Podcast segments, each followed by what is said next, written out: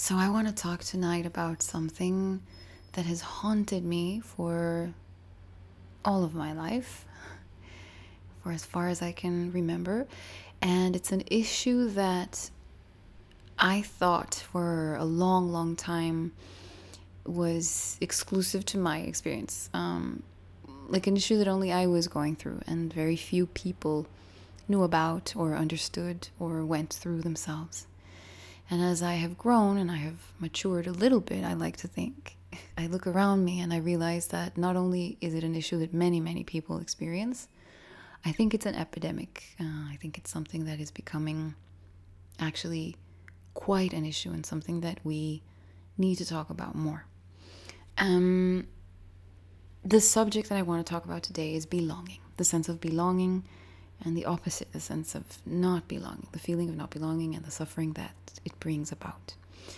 Um, of course, it's a very, very painful thing. Uh, if you've ever felt like you don't belong in any specific circumstance, then you'll know just how excruciating it can be and the effects that it can have on us uh, and our, our behavior and our health. Um, but don't be discouraged. the reason why I'm talking about this today and why I feel like this is something that I can talk about um, with so much security is because I'm beginning to have a very different experience um, of belonging. And so not only do I want to, you know, put the subject on a, on the table and and uh, give it the importance and the and the value that I think it has, and the validation, let's say, but also kind of show from my perspective um, a more optimistic side of it. So, in other words, uh, when I thought for most of my life that I didn't belong and that that was just that, that there was nothing that I could do about it, now I know that that's not true. Um, and, uh, and I know for me it has taken a lot of work to reach the place where I know that that's not true. And so I want to share with you a little bit of that of that journey, uh, in case you are someone who feels like you don't belong, or you know someone who feels that way. So first of all, as I was saying before, I really think that it's a very important and critical issue. I see more and more on social media, for example, and also around me. Um, I hear how people are talking about the epidemic that loneliness has become and how we are becoming more and more isolated from one another.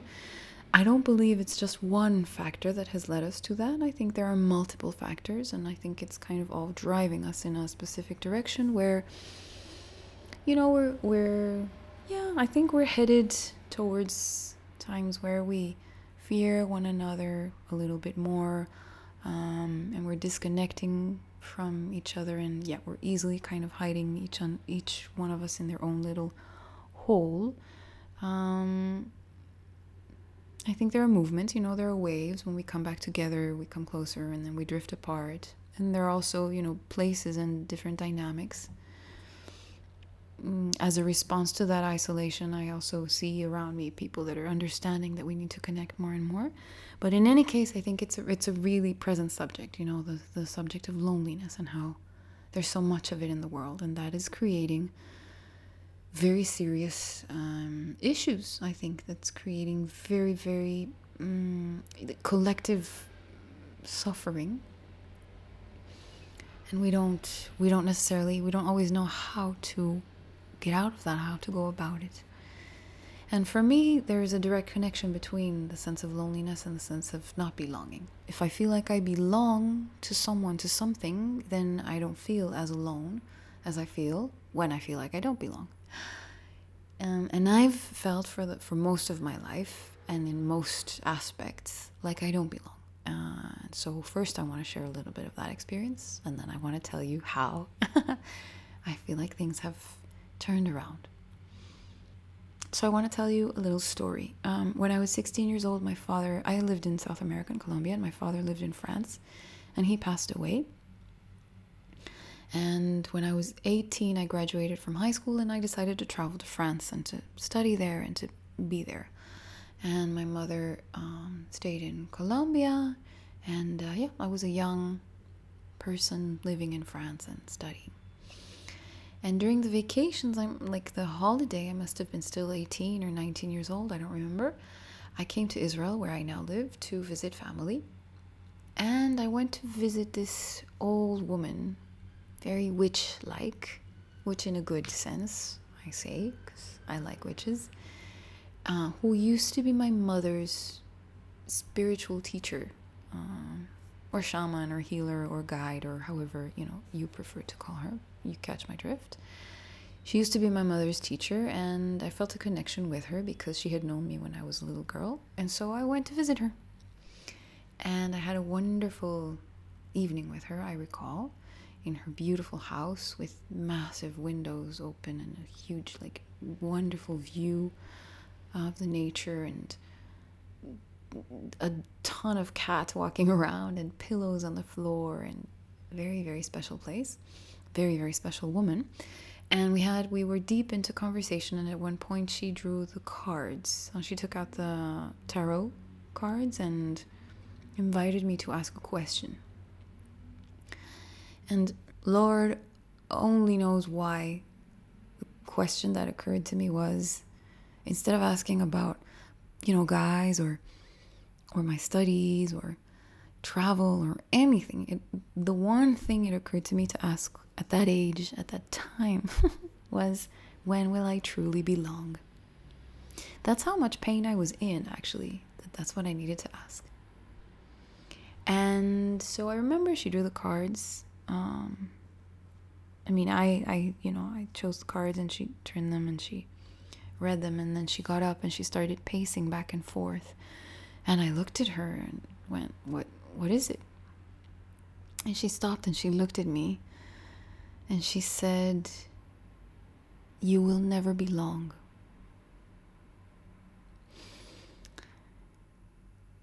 And of course, that became my curse.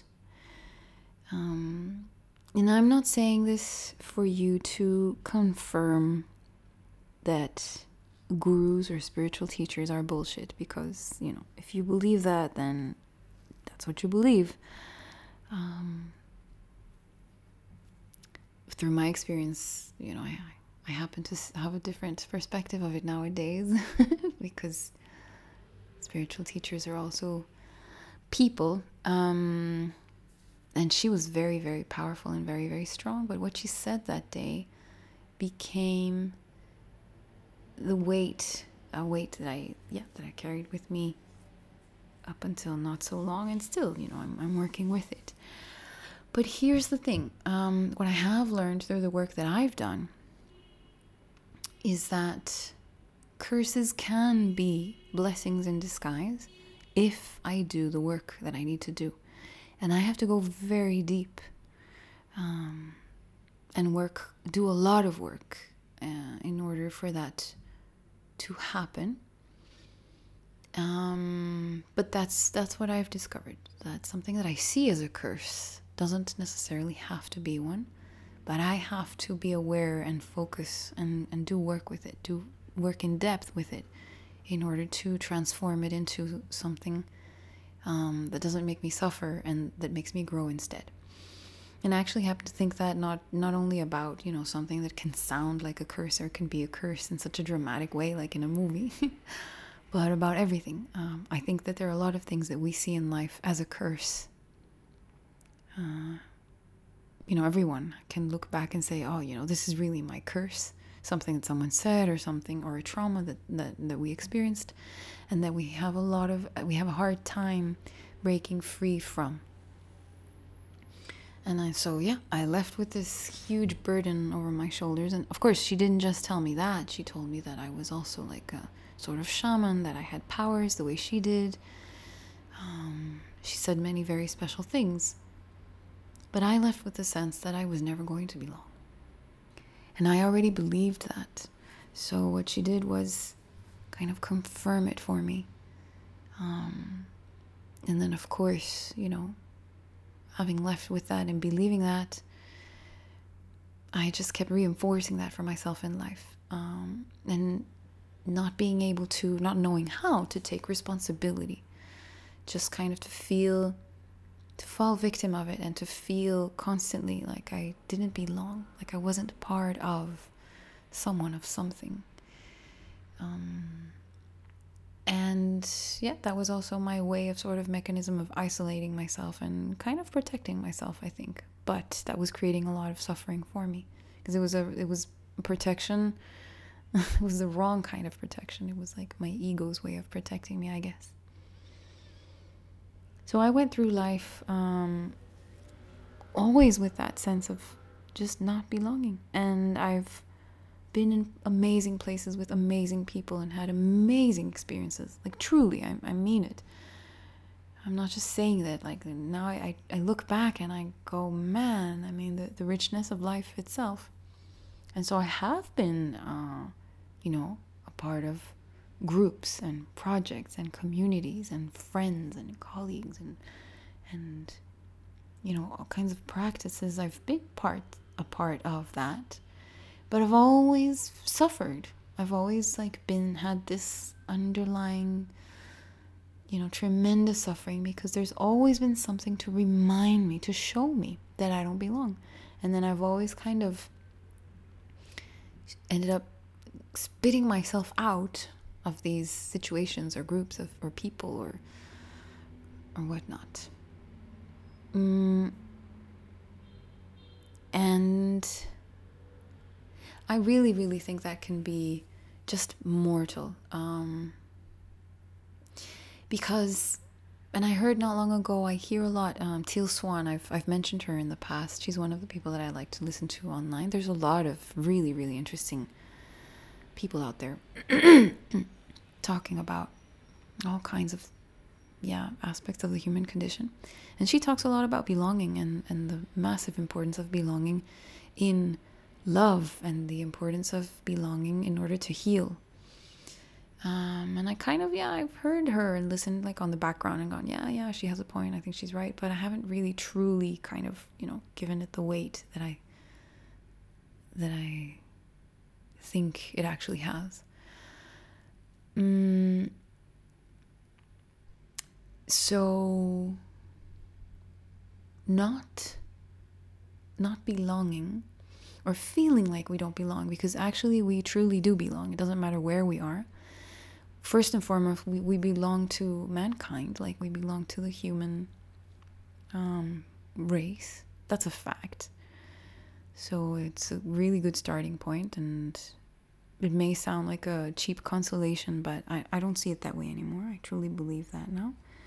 Um, so we do belong, but but feeling like we don't belong, which can be a very very you know predominant, strong, convincing sensation.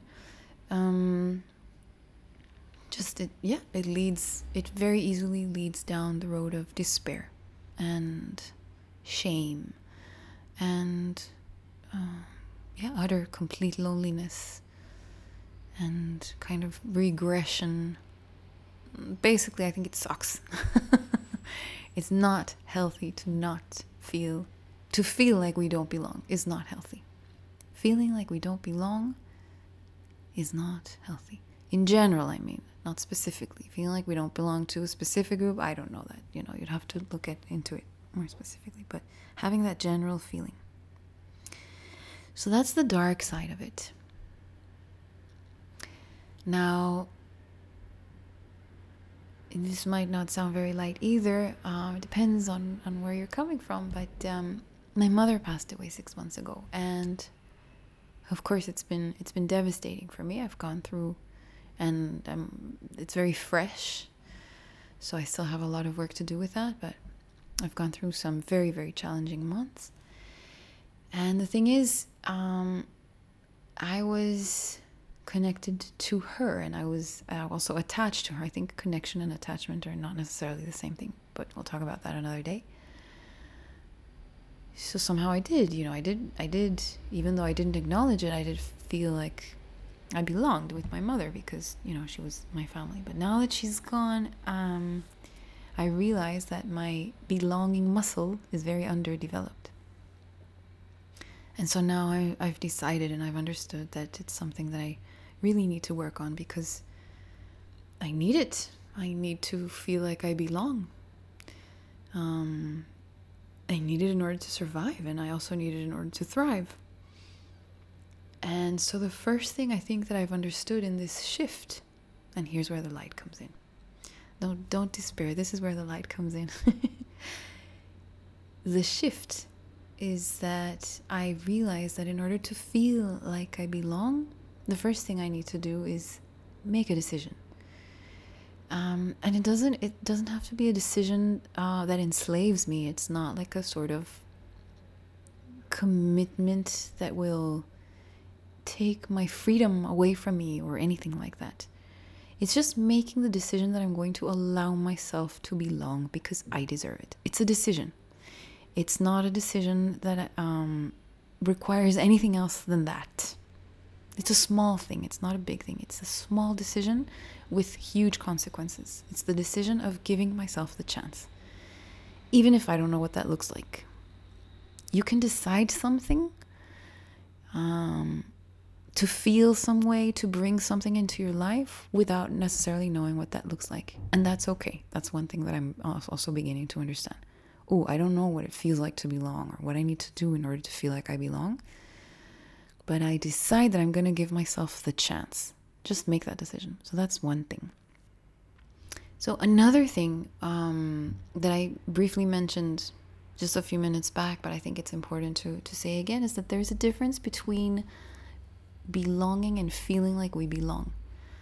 Um, we belong, again, I'm saying it, we belong to, you know, to the earth, we belong to the human race. Um, but whether we feel that we belong is a different issue. And in order to be able to belong to anything or anyone, the first the first step is to work on the feeling of belonging. And that sound that may, that may sound a little bit strange. You may think, well, first you have to belong and then you'll feel like you belong. But I'm discovering that it's the other way around.